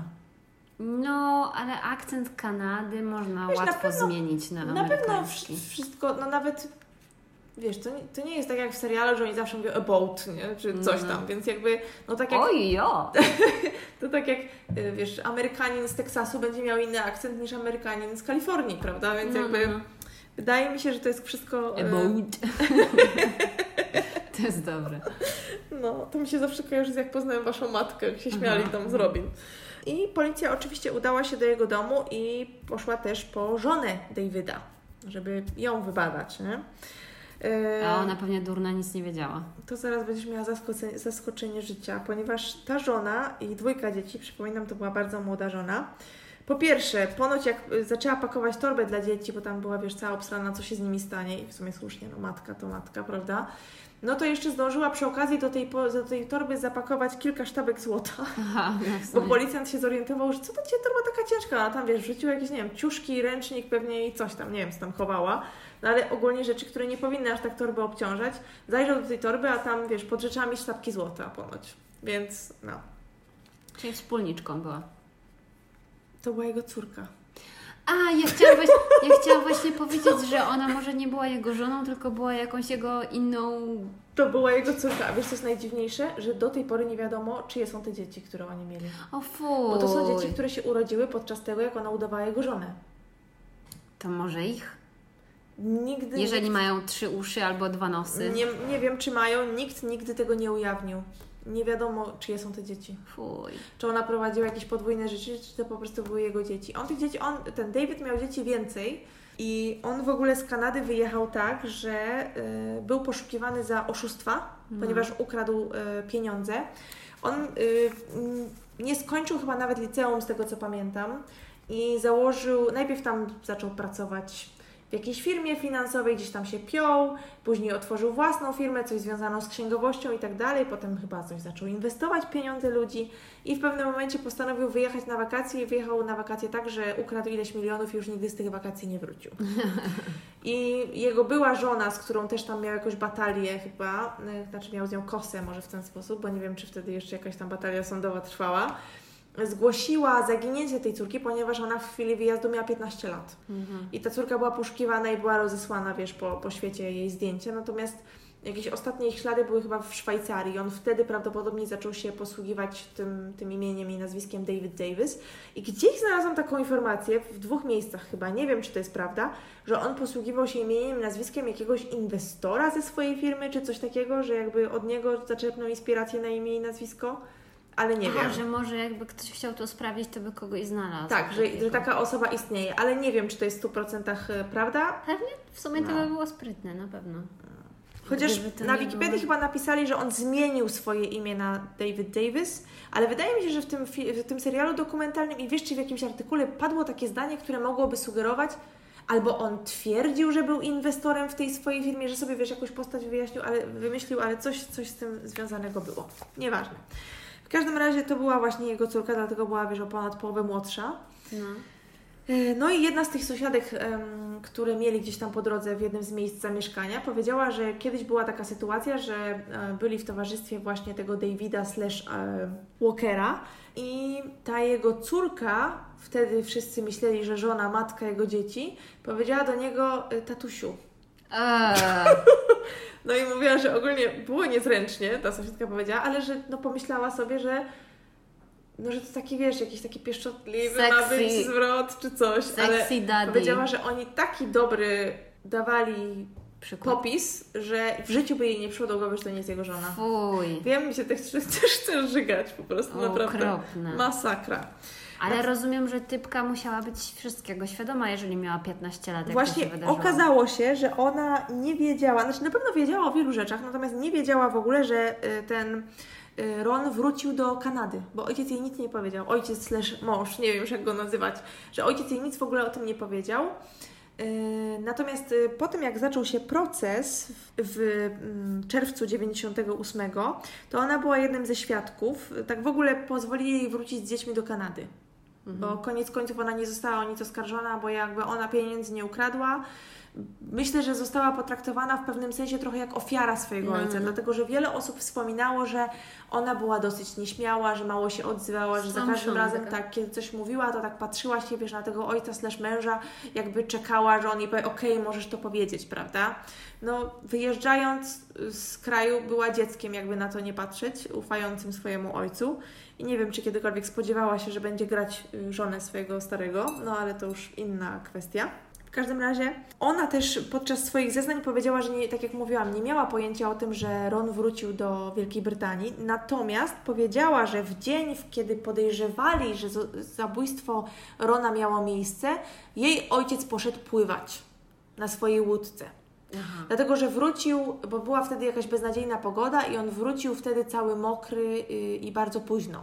Yy, no i zresztą on chyba powiedział, że idzie na tą łódkę, tylko problem był taki, że policjanci łódki nie mogli przez długi czas znaleźć. Ale już jak wiedzieli, że on, że David lubi żeglować, no oczywiście wyłowili zwłoki Rona z wody i tak dalej, więc próbowali znaleźć też tą łódź, która mogła być potencjalnie miejscem popełnienia przestępstwa. No i pff, David w ogóle dał im rozwiązanie na, jak na tacy, dlatego że w domu Davida znaleziono jakieś tablice czy coś takiego, gdzie były różne notatki, w tym nazwa łodzi i miejsce. Jeden z policjantów wywnioskował po tych notatkach, gdzie ta łódź jest. No i oczywiście tą łódź znaleźli, ten jacht w zasadzie, bo to jacht był, taki mały i pod, podkła- pod, pod, pod pokładem na jakiejś kanapie była poduszka i na tej poduszce znaleziono ślady krwi i włosy i oczywiście należały one do Rona. A. No a jak oni wydedukowali, kiedy się to stało, kiedy to, to morderstwo miało miejsce? Tak jak wspomniałam, ten Rolex był bardzo ważnym Dowód. dowodem. Tak, dziękuję. Nie wiem, co się dzieje, już jest chyba późno. Ten Rolex był bardzo ważnym dowodem i przez to, że on przez kilka dni był zanurzony w wodzie, to mimo to, że był wodoodporny, to przestał chodzić. I zatrzymał się na dacie tam 22 y, lipca. Natomiast y, chyba tam to zatrzymanie się mogło mu zająć tam z 48 godzin. Więc na tej podstawie, mm, to bo tam chyba do 3 dni może wytrzymać, czy coś takiego, jak się tam jacyś eksperci wypowiadali. Więc na tej podstawie ocenili, że to morderstwo zostały tam popełnione pewnie 20 lub 21. No i właśnie jakby córka Davida slash Alberta potwierdziła, że tak wtedy jej ojciec był pływać, natomiast nie miała pojęcia o tym, że Ron y, poszedł z nim. Oczywiście kolejnym bardzo ważnym świadkiem była Elaine, która opowiedziała o tym całe, całym procederze przestępczym, który wymyślił sobie, który wymyślił sobie David. Oczywiście David też y, zeznawał, y, David slash Albert, i przyznał się oczywiście, że tak, owszem, ukradł pieniądze, uciekł z Kanady, ale to nie on zabił Rona. No i mówił, miał świetne wytłumaczenie na to, dlaczego krew znalazła się na tej poduszce, ponieważ niby Ron, jak sobie kiedyś tam wywalił, uderzył się w głowę i no tragedia. Ta, ta, ta, jasne, jasne. Tak. No ale zapomniał o tym, że znaleziono tą kotwicę, znaczy nie wiem, czy ktoś mu o tym, to już uświadomił go na ten temat. Znaleziono tą kotwicę, która idealnie pasowała do jakiegoś obrażenia znalezionego na ciele Rona. Dodatkowo na jego pasku był jakiś taki ślad, jakieś takie zniszczenie, które y, pasowało jakby do tego, że kotwica została zaczepiona o jego pas Mhm. i został w ten sposób wrzucony jego ciało, wiesz, obciążone i wrzucone do wody. Podjęcie decyzji zajęło ławie y, jakieś chyba całe dwie godziny. Skazali go za morderstwo na dożywocie, y, właśnie w tym 98. I w zasadzie nawet w tym serialu dokumentalnym mówili, że tą sprawę można by w 50%, no może tak dosłownie tego nie powiedzieli, ja to tak widzę, 50% sukces tej sprawy można by przypisać przypadkowi. Policjant przez przypadek zapukał nie, do nie do tego domu i tak dalej. Więc jakby dużo przypadków w tej sprawie było i, i w zasadzie to mm, bardzo pomogło w, w jej rozwiązaniu. W 2015 Wielka Brytania i Kanada uzgodniły między sobą, że odeślą mm, Walkera do Kanady właśnie. Deportują. Tak, dokładnie. I że on tam będzie odbywał resztę swojej kary. Oczywiście po drodze też oczywiście rozpoczął się proces o tej jego oszustwa, kradzież pieniędzy i tak dalej. Próbowano też odzyskać pieniądze, które on ludziom ukradł. Jakoś tam małą część z tego udało się odzyskać, natomiast tak naprawdę nigdy się nie dowiedzieli, ile tego było i gdzie on to wszystko poukrywał, czy jest jeszcze coś jest gdzieś poukrywane. Więc jest takich dużo niewiadomych w tej sprawie. Jakieś pieniądze ludzie odzyskali, natomiast chyba w porównaniu do tego, co ukradł, to są jakieś szczątkowe ilości. I on w ogóle coś zrobił takiego, gdzieś to przeczytam, nie pamiętam gdzie to było, ale że Walker, czyli ten, ten morderca, próbował zaraz po tym, jak został skazany, zabezpieczyć swoje dobra. Czyli, że sobie wynajął adwokatów, którzy mieli, wiesz, te jego pieniądze i inne tam konta w jakiś sposób yy, zabezpieczyć. Ale oczywiście to się nie udało, bo był kimś, kto ukradł ludziom pieniądze, Mhm, prawda? Więc mhm. jakby także przegrał oczywiście. w zasadzie to tyle, co mogę powiedzieć na temat tej sprawy. Ale no rozwaliła mnie. Typ po prostu tak, tak grubymi nićmi szytą historię. W ogóle był w pewnym momencie w jednym z miejsc zamieszkania, chyba w Essex, jak mieszkał, był członkiem jakiegoś klubu tenisowego, gdzie y, przedstawiał się jako psycholog pracujący gdzieś tam. No i w tym serialu dokumentalnym wypowiadał się jakiś mężczyzna, który mówił, że mówił, że ach, tutaj w tym klubie to jest mnóstwo lekarzy, słuchaj, może się z nimi poznasz, może niby tam pogadasz, nie wiem, nawiążesz jakieś relacje. No ale oczywiście o dziwo David nie chciał nawiązywać relacji z żadny- żadnymi innymi lekarzami. No ta cała sprawa z nazywaniem swojego męża tatusiem chociażby, prawda? I aha, i w ogóle jeszcze jedna z tych sąsiadek w tym serialu dokumentalnym powiedziała, że jej córka studiująca sztukę zauważyła, ponieważ David w swoim domu miał obrazy przez siebie malowane. I ona zauważyła, on się chwalił, że on sam je malował, a ta, ta córka studiująca sztukę mówi, no ale tam jest napisane David, jak on się przedstawiał już jako Ron. Aha.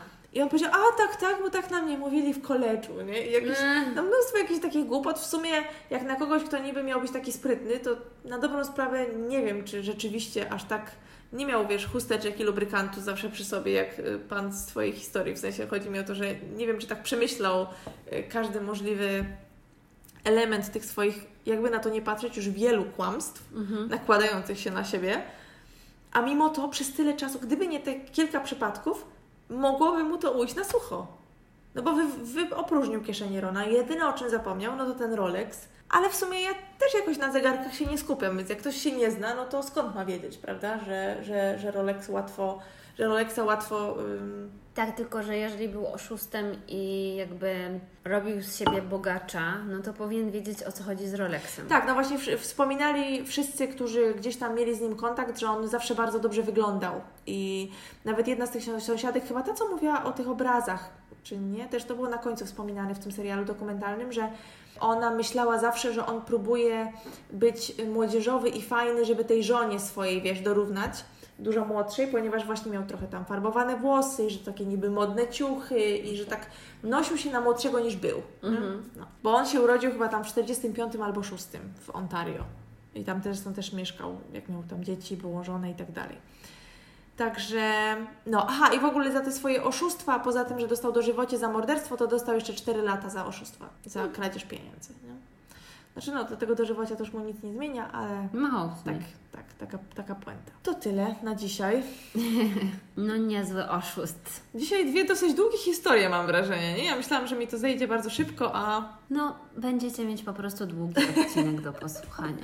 No, bardzo dziękujemy. Dziękujemy za wszystkie komentarze Wasze miłe i za mm, te reposty na Instagramie, czy jak to się tam nazywa, jak to się mówi. Nie, nawet nie wiem. No Ale- Instastory.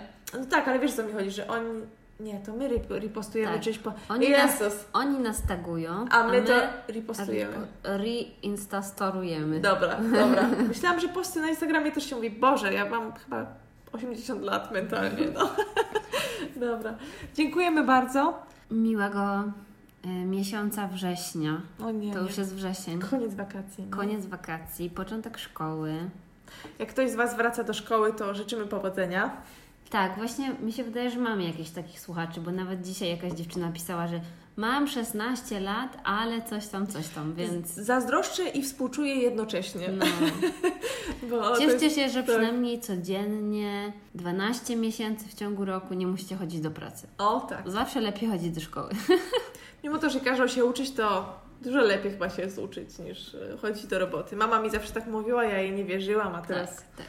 Tak, no, teraz wiem, że to była prawda. Także miłego początku roku szkolnego Tak. i do usłyszenia za tydzień. Do usłyszenia.